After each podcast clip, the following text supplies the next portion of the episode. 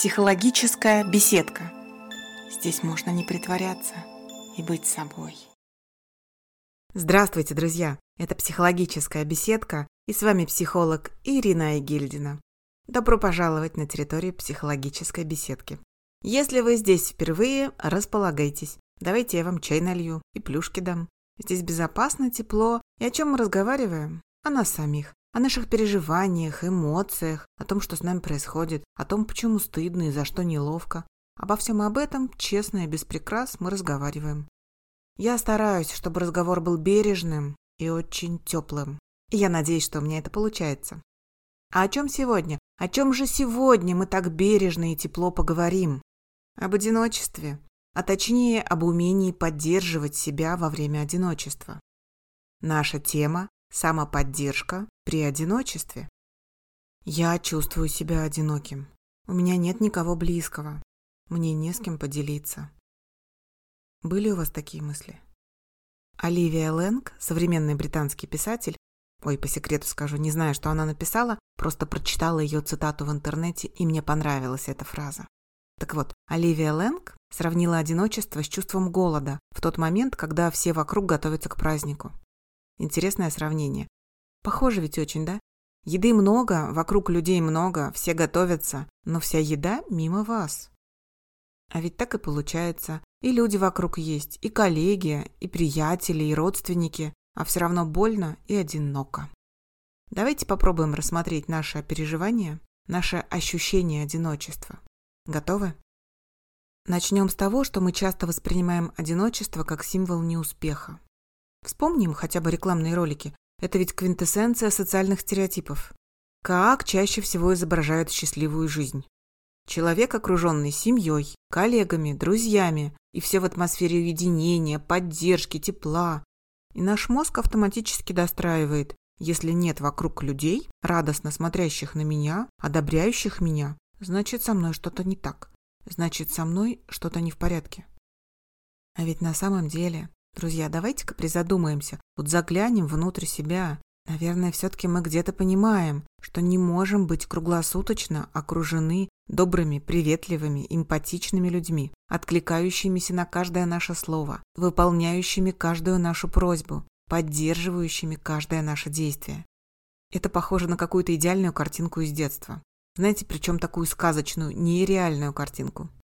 Вокруг ребенка мама, папа, бабушки, дедушки, дяди, тети, и все такие теплые, такие заботливые, приветливые, откликающиеся на все его просьбы, капризы, слова, фразы и принимающие его в любом состоянии. Хотелось бы так. Но нет, во взрослой жизни такого не бывает. Ну хорошо, хорошо, я вас успокою. Кратковременно бывает, иногда бывает, в определенные моменты жизни, но не всегда, не постоянно. Друзья, а ведь тяжелое переживание одиночества может являться сигналом о нарушении внутреннего диалога с собой. Что за внутренний диалог? Внутри нас всегда какие-то голоса, и это нормально, это не шизофрения. Но как будто бы мы сами с собой внутри себя разговариваем. Так вот, если человек остро переживает одиночество, то я уверена, почти на 100%, ну пусть будет на 97,5%, я уверена, что, скорее всего, внутри этого человека более развит критический голос. Есть внутренний голос, но этот голос критикует, понукает, советует, контролирует, но не одобряет и не сочувствует. А вот как развить сочувствующий голос, расскажу позже. А на самом деле, друзья, в одиночестве быть нормально. Быть в одиночестве естественно. Кто там из великих сказал, что мы приходим в этот мир в одиночестве и уходим в одиночестве? На самом деле ведь так. Мы периодически бываем наедине с собой. Кстати, а как ваше отношение с одиночеством? Как вы к нему относитесь? Если хотите поделиться историей, записаться на консультацию или вообще посмотреть на меня, посмотреть на то, что я еще пишу, то можно найти меня в соцсетях по имени-фамилии. Меня зовут Ирина Айгильдина. Я есть, точно есть и периодически пишу в Инстаграме, запрещенном в России. Можно найти также по имени фамилия. Или же можно найти мой телеграм-канал «Лиственный домик». О, или вообще заглянуть на мой сайт, на котором, кстати, есть мои контакты. Сайт ищется легко. Забивайте в поисковике «Психолог Ирина Айгельдина». Ну а мы дальше продолжим. Про одиночество. Одно из направлений работы с одиночеством – сменить полюс настроения, превратить свое состояние из печального одиночества в задумчивое уединение, возможность побыть одному для того, чтобы. А вот для чего вам сейчас дано это одинокое самостоятельное состояние? И это, кстати, классный вопрос. Попробуйте задать его сами себе. Для чего мне сейчас дано мое одиночество? Может быть, у вас есть шанс изменить сценарий отношений с противоположным полом? Или это возможность понять себя, познакомиться с собой? А иногда в уединении мы доращиваем, развиваем необходимые социальные навыки, чтобы потом выйти к людям в своем более устойчивом состоянии. А иногда мы остаемся одни, чтобы найти и залечить свои слабые болезненные места. Одиночество вполне может стать ресурсом, может стать началом вашей силы, спокойствия, устойчивости. Это не проигрыш, и это не клеймо. Это точка отсчета нового этапа жизни. Это жизнь. Это один из ее кусочков. Но сейчас, сейчас-то вам может быть бесконечно больно и неприятно от этого одиночества. Сейчас у вас в горле может застрять крик «Как мне это пережить? Как мне с этим справиться? Кто мне поможет?» Давайте попробуем. Давайте попробуем сегодня, прямо сейчас, сделать первые шаги самопомощи. Я с вами. Мне вспомнился разговор, который состоялся на недавней консультации. Мы с клиенткой долго рассуждали о самоподдержке, а потом она у меня спросила, а как же я буду сама себя поддерживать? Вот у меня в голове сидит внутренний критикующий голос, мой внутренний критик. Он постоянно указывает на мои недостатки, лень, мои слабости. И он же должен мне говорить о том, что я хорошая и я справлюсь? Как у него это получится? Мой ответ был таков. Нет, конечно, это не слова внутреннего критика. Поддерживать нас будет другая субличность, другой кусочек нас. Моя клиентка вдруг воспряла. Это как в мультике «Головоломка». Внутри нас несколько персонажей, несколько внутренних голосов? Именно так. У каждого из нас внутри несколько субличностей, несколько внутренних голосов. Да, какой-то голос нас постоянно критикует, какой-то может нами гордиться и поддерживать нас. Какой-то голос дает советы и говорит умные вещи. А еще один может подбивать нас на шалости и озорство. Просто мы ранее не прислушивались к себе. Мы не различали эти голоса. А критический голос мы хорошо слышим. Он у нас развит с самого детства. Культура у нас такая.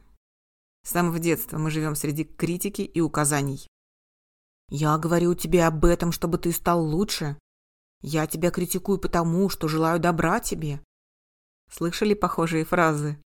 Да-да, это вот критика. Поэтому и критический голос нам самый знакомый. А как же все же себя поддерживать?